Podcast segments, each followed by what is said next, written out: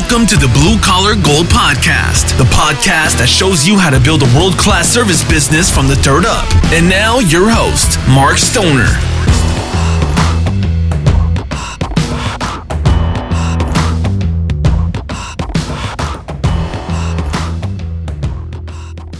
Hello and welcome back to the Blue Collar Gold Podcast. I'm your host, Mark Stoner, and I'm excited to be back. I've been gone for a while. I took a little hiatus and had a lot of traveling. Those of you that are my friends on Facebook probably saw lots of trips, and uh, some of those happened because of COVID. Uh, I had several things lined up that got postponed because of COVID. And One of them was the the big motorcycle trip I took over to Europe and then another one was when we went back to Poland and Croatia.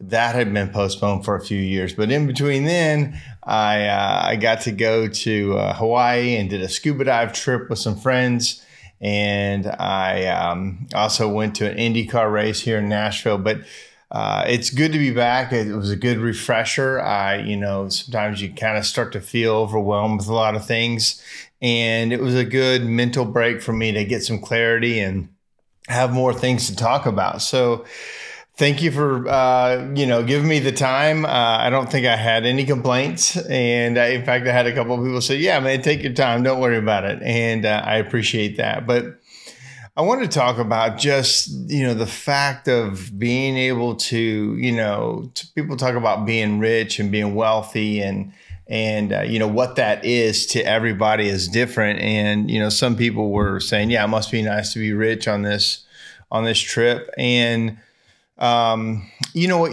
what what really rich is is having control of your time. Like you know when you own your time and and my friend uh, Nathan Henry who listens to the show and and he he tells me when he's caught up and stuff he sent me that link the other day about you know you're really rich when you own your time. And you know at this stage of my life i do own my time.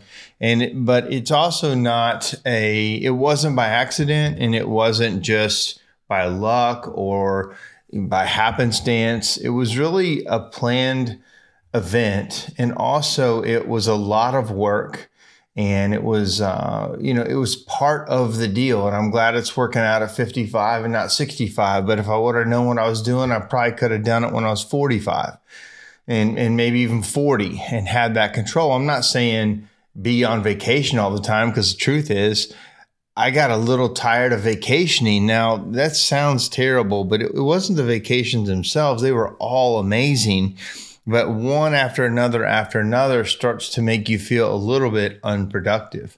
So it helped me also understand that that's not what I what that's not where I get fulfillment.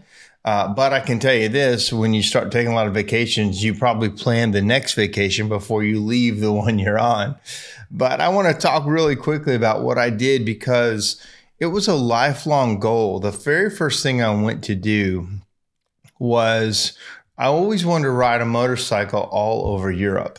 And, you know, that's a pretty broad statement, but you know, I was in um, BNI, Business Network International, for many years, and my guys are still in that program. But I, uh, for years, when you'd have to, when I'd have to do a presentation, it says, you know, what do you want? What's a big goal that you have, or something that nobody knows? And I always said I want to ride a motorcycle all over Europe. That was a big goal for me and that was that was on my bucket list and even before i had any money before i could afford to do it before i even knew how to do it it was on my list. I wanted to do that. And man we planned it in 2019 to go in 2020 and everybody knows what happened. And then we are going to go in 21 and it was still shut down. And so we got to go in 2022 and i'll tell you it was the most epic motorcycle experience of my life. I it was one day after another of absolutely amazing sights. And I've ridden motorcycles a long time and I love riding in the United States and there's some beautiful rides, but there's not anything that I've ever ridden in that are compared to the Alps, the Austrian and Swiss and Italian Alps that was another level of rides and and heights and things that I'd never done. So you know, it starts off. We have a flight that we have to go, and I'm supposed to arrive a day before the before the motorcycle ride starts. And you know, to give you time, you know, relax from the long journey, and you know, just get ready for the ride the next day. And so, but guess what didn't happen? Connecting flights. We flew to DC our flight was late. We missed our connecting flight to Amsterdam, and that would have already or gone on over to Munich, I should say. And so uh, they put us up, and we got into a next flight that was going to arrive at about seven fifteen a.m. on that Monday, which the tour was leaving at nine a.m. Not only that, you have to go through customs and then you also had a 30 minute to hour bus ride to where the motorcycle ride was starting. Now, our motorcycles were already there. They were already ready to go. They, they, they, brought them over. And I had a specific motorcycle that I rented that was not in their their uh, stable. They, they got one from me for from Croatia to bring over there because uh, I had I was bringing my wife, and that was I needed a slightly more comfortable bike than they were. You know, one you know the single guys were riding. So anyway, we arrive and uh, the, that that morning, and instead of taking the bus that we had tickets for, I just grabbed a taxi to make it more direct and I roll in right at nine o'clock, and, and everybody's standing outside. They knew what was happening, but they were standing outside and ready to uh, ready to go. And we had flown all night, and now I'm going to have to ride a motorcycle all day. And so, man, we stripped the clothes down, uh, got everything out of our suitcases that we had, and we always took too much because we didn't know there wasn't going to be any support vehicle. So we had to haul everything we were going to have for two people for two weeks on this motorcycle. And so we stripped down as much as, you know, put, packed the bags and, and got everything going. And they were, the guys were super nice. And I had just met some of the Americans. I only knew one of the guys. And so that was a trip of seven people and we uh, man and man about 9.30 or quarter till 10 just a little bit late we took off. And i'm halfway smoked as i'm starting to you know learn a new motorcycle. I got my wife on the back learning a whole new country learning riding with guys i don't know and, and here we go. And it starts to rain. And uh, so then we're riding for about an hour and I realized I'd forgot my passport back in Munich. We were headed to Austria. And I'm riding, and my brain is going, Oh my God, I don't know any of these guys. They all waited for me. And now my passport is in my backpack that I left back at the hotel because we left our, all of our luggage in the hotel for two weeks. They had it prearranged.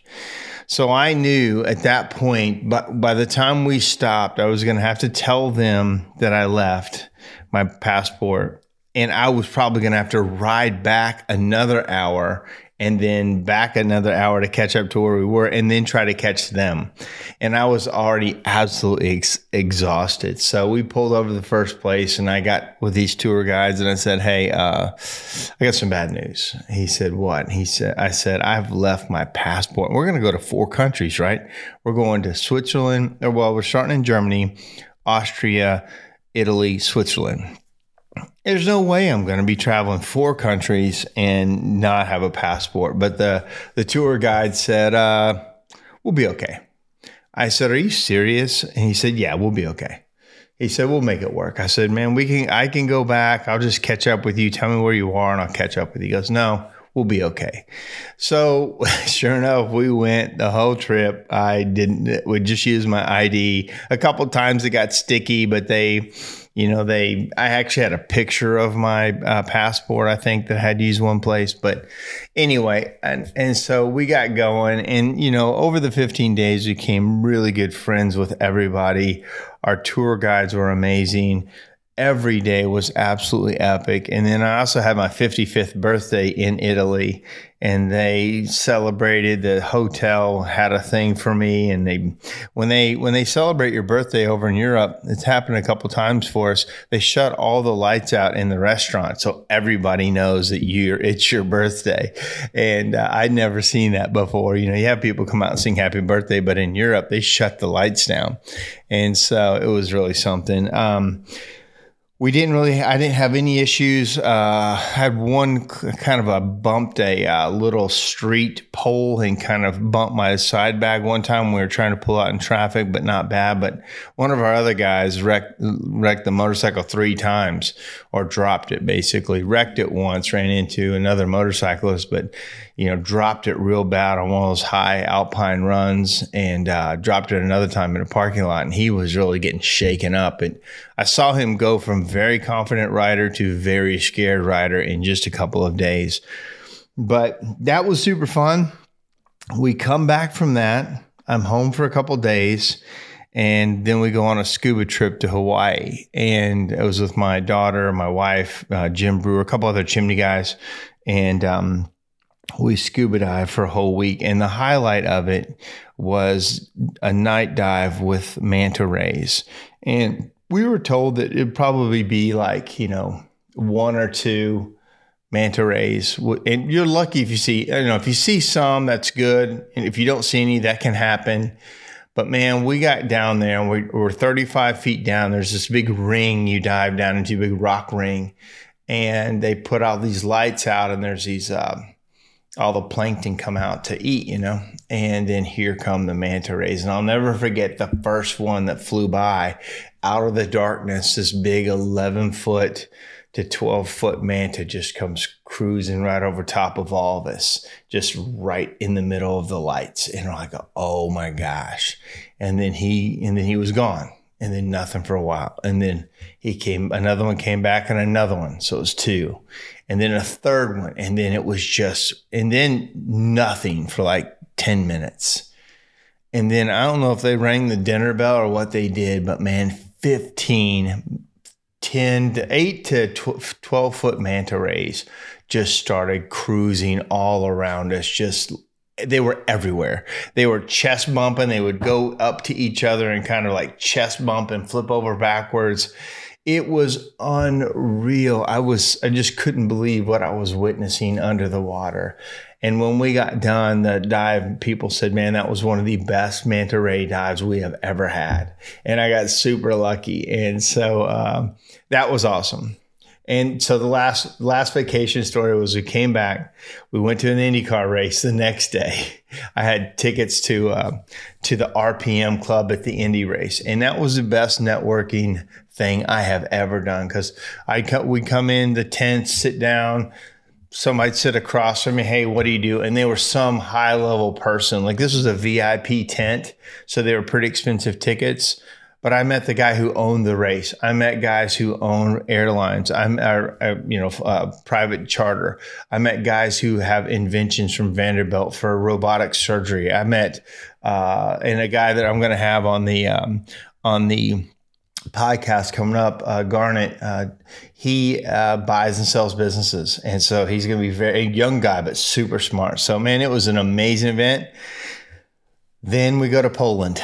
Uh, I am the delegate for the U.S. chimney industry. Um, there are a few of us, and because I'm a past president for Chimney Safety Institute of America, one of the benefits you get is you get to be the representative over for the European Chimney Sweep Federation Congress. So I've done it probably this is my sixth or seventh time. And we go over there to Poland and the people were so nice. Now, Poland, it seemed like every story, my wife went on a tour of the city. And as they were telling stories about the city, it seemed like every story ended and then the Russians burned it down. And one of the aha moments for me was how much of that, you know, the Russia was Russian controlled till the early 90s. But here was the other wow factor. They hate the Russians more than they hated the Nazis. And I didn't realize that. You know, we really hate the Nazis. they hate the Russians. He's, you know, because of what they they would burn and pillage and just wreck everything when and um and the way they controlled everything. The Nazis, they said, I mean, clearly if you were Jewish, you it didn't matter, but if you were not Jewish, they were respectful. They took care of things. They they were not nice. I'm not saying that, but for an occupying force, the Russians were way more mean to the people as far as um, you know, just living with them. Now, again, I am not making any excuses, and I'm not saying they, the Nazis were the worst because of how many people they killed. But when you go back and look at the Russians, the Russians actually killed a lot more under Stalin than than uh, Hitler did. But still, all of it's terrible but uh, you can still see remnants and you can you can hear it in their voices how bad that the worn torn part of it is and we were right next to ukraine and there was a lot of ukraine stuff going on but nothing bad and then we went to croatia for a few days of vacation then I promise you, you should go to you should go to Croatia. That the people were so nice. They all speak English. The cost is relatively the same as the dollar or cheaper uh, absolutely beautiful on the Adriatic Sea. Just amazing. If you ever watch Game of Thrones, a lot of the scenes are filmed there. And uh, we just had an amazing time. Then we went over to Montenegro and saw that. And, uh, you know, that was part of, uh, you know, Croatia and Montenegro were part of Yugoslavia. And, you know, whenever I think of Yugoslavia, I thought of, you know, just cold and terrible and people all forlorn and just trudging around. Man, they're partying down down on the south, but I know it's a lot better since Croatia became its own country and they got a lot better, but it's absolutely beautiful area and I highly recommend it. So that's a quick catch up of uh, half the show of, of catching up from where I've been. I think one of the things too is if you're in business, or even in life, man, make sure you are doing things to enjoy it.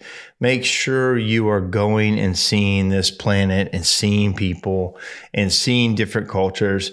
And every time I go away, it makes me appreciate the United States more every single time.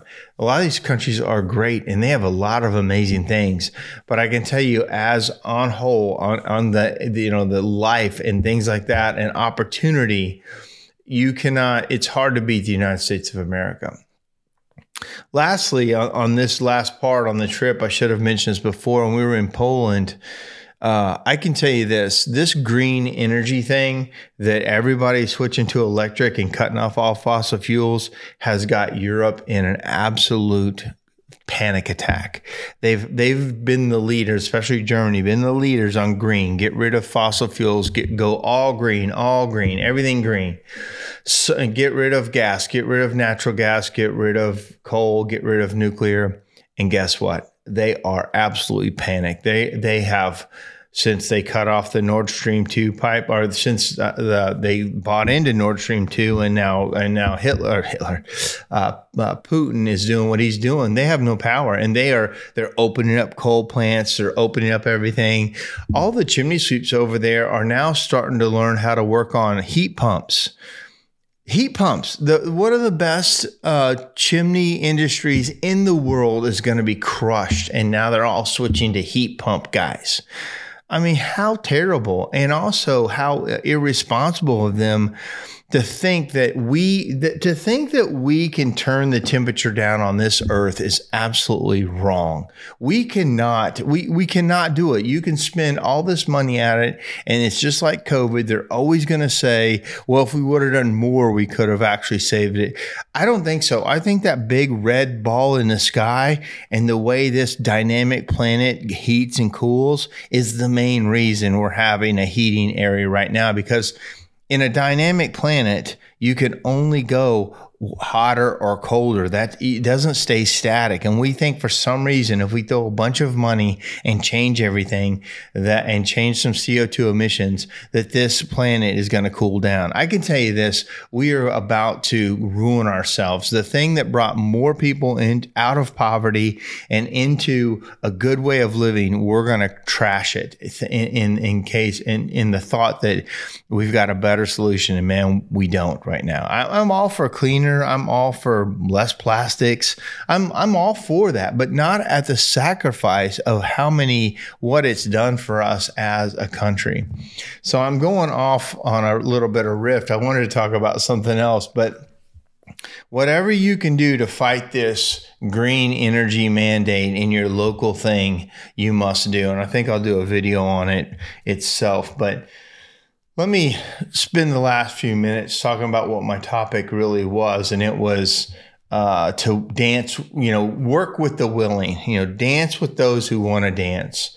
And, um, you know, I, I, really picked that topic because, uh, you know, a lot of times when I'm gone or I'm doing other things. Sometimes the business, you know, can have hiccups. Sometimes the business can have, if I'm gone, sometimes there's a void of leadership and there can be some head banging. But, um, you know, I put a couple of my guys in charge and they, they've put some really big plans in place. Well, they weren't really popular, uh, but we had to do them. And some of the guys are threatening to not quit, but, you know, they're pushing back a lot. And um, I ran into one of my favorite leadership authors is Cy Wakeman, C Y W A K E M A N. It's a lady. And in fact, I mention her in my book. Her she's got a great book called Reality Based Leadership. And if you haven't read it, I highly recommend it. But I wanted to have you hear this TikTok uh, that she that she uh, did on uh, kind of her kids and, and, and but I, this absolutely applies to to business as well. So I'm gonna um, very clear that here it is. only work with the willing, even at home. Now, there was a point in my life where I had four sons and four stepsons, all within 10 years of age. We lived on a lake. We all loved wakeboarding. The minute the ice was out of the lake outside of Omaha, Nebraska, the boat was out and the Sunday drill began. Here's the drill I announced that I will take people wakeboarding. And the process is pretty standard. You've got 15 minutes to get water, sunscreen, a towel, and your wetsuit, still pretty cold, on and get your butt in the boat. Here's how much effort I give on Sunday wakeboarding. I get myself something to drink, I grab the boat keys, and I walk down to the dock, start the boat, and drive away. I'm looking for a good Sunday. Seven of the eight kids got their sunscreen, got their water, got their towels, put on the wetsuits, went down to the boat. One of the kids was still with me in the kitchen and started to ask me some questions. Mom, I'm trying to decide whether I want to go, and I'm just wondering are we going to eat your crappy bologna sandwiches or are we going to stop at Subway? Now, I am a good leader. I'm like, no, we're eating bologna sandwiches. Can we listen to my playlist? Can we listen to Wiz Khalifa or we do we have to listen to your music? I'm like, it's tradition. We listen to Barry Manilow every Sunday. He went on and on, and I felt like I was doing a great job saying, no, no, no, no, no. Boy, I was really parenting until I looked down into the boat and saw seven kids sweating in their wetsuits that weren't yet wet, going like this. And I realized I had been a horrible parent. I immediately said to my son, I am sorry. I've done a horrible job parenting you right now. If you choose to be a parent, don't do this. I needed to have said, I'm sorry, 15 minutes are up. I'm going to go work with the willing, the ones in the boat, and you may not come. You didn't make the time limit. Next week, I made the call and seven kids did the drill, went to the boat. I was better, got the keys, drove off, phone rang the one son said, Mom, where are you? I said, We're out in the boat. It's a beautiful day. He said, Well, I wanted to go wakeboarding. I said, Well, where are you? He goes, Well, I'm in the kitchen. I go, Oh, it's going to be so hard to wakeboard there. Fast forward to the third Sunday. Guess whose butt was in the boat? or not? No longer my decision. What I started to do is set the standards and work with the willing, the people that stepped up, instead of trying to negotiate with the unwilling and make compromises and beg them, if I take you to Subway, will you come? Because it inconvenienced the seven people sweating in their wetsuits who had complied. And it sent the wrong message as a parent. Isn't that good? I mean, that is so good. Uh, I've always enjoyed her, and but that just really like stuck with me as far as you know those the people who in my company that are I, I want to work with the willing and so do you right? So do you. You want to work with those who are willing to uh, you know I, I, thought it was funny that she's like i'm sorry i have been a bad parent or i could say i'm sorry i've been a bad leader. I've let you try to grab hold of the reins and steer us in a way. And the majority of the people have gone that way. And now you're sticking out here like a sore thumb. And, uh, you know, I've had that and I've, I've bent sometimes to that one that was a sore thumb. If he was like a high player, um, you know, one of my senior people and I kind of bend and I'm becoming a lot less, a lot less flexible. I'm like, I, am sorry. I, I understand that we're changing I understand you need to understand that we're always going to be changing. And I understand too that there's going to be a time when you say, you know, this isn't the same company that I it used to be, or I liked it better back when. And I will always say, you're right. You're 100% right. It is different. It's going to be different. You would also be upset if it never changed. And there's no right amount of change. And that kind of goes back to my world climate problem. There's no right amount of change. If you get too hot, we can actually deal with that better than if it gets too cold. Far more people die from cold than they die from, from heat. And we have all the things in, in place to deal with a changing planet. And I know I'm mixing these two up, but it's the same for business, right? This is a dynamic business. This is a dynamic, uh, changing business. And especially now with as crazy as the, as the economy is and all the expenses and all the inputs in my business that are going up so much every day, you know, I tell the guys, and it used to be that I'd get price increases about once a year from, you know, from my vendors and gas is relatively stable. And so I could raise my prices once a year and I could give everybody a raise. I could give myself a raise and we would be doing a little bit better, you know? Well, that's not the case anymore. I, I, was, you know, with gas, what it was doing, and then also all the price increases every week from my vendors, my insurance and my gasoline and all my inputs, all my costs of goods, all my, everybody. Uh, and then the delays of getting job done and the cash crunch that it causes, but you have all this cash out there and you can't get paid on it, caused tremendous upheaval. And so we were changing prices, changing processes, changing commission structures at, all the time. And, you know, everybody gets change weary. But my point is, I get it. If you can't work with us anymore, uh, thank you for your time. I totally understand. Go find something that makes you happy. I'm going to work with those who are still have some some stretch left in the rubber band, still some more capacity to move forward. And then if you don't, you need to move on. I get it. I'll get the next guy in at this high level that we're at now, and they will have so much more capacity now that being said, sometimes you know somebody coming in with as fast as we run, they they have a hard time getting their foot on the merry-go-round. It's fast, but once they do, they now have capacity to go further. And I want those people around me, and I know that a lot of people can't stay that way. A lot of people, um, you know, change. They get change where, or you know, especially in today's market, everybody wants something better and something greater. But for me, I'm going to. Um, I, have I've learned this this leadership principle that, um, and, and, I think it happened pretty hard for me after you know one of my guys that had been with me ten years quit in one day. When he quit in one day, and I've talked about this in other episodes, that it really shocked my system of who am I doing this for? Why am I doing it?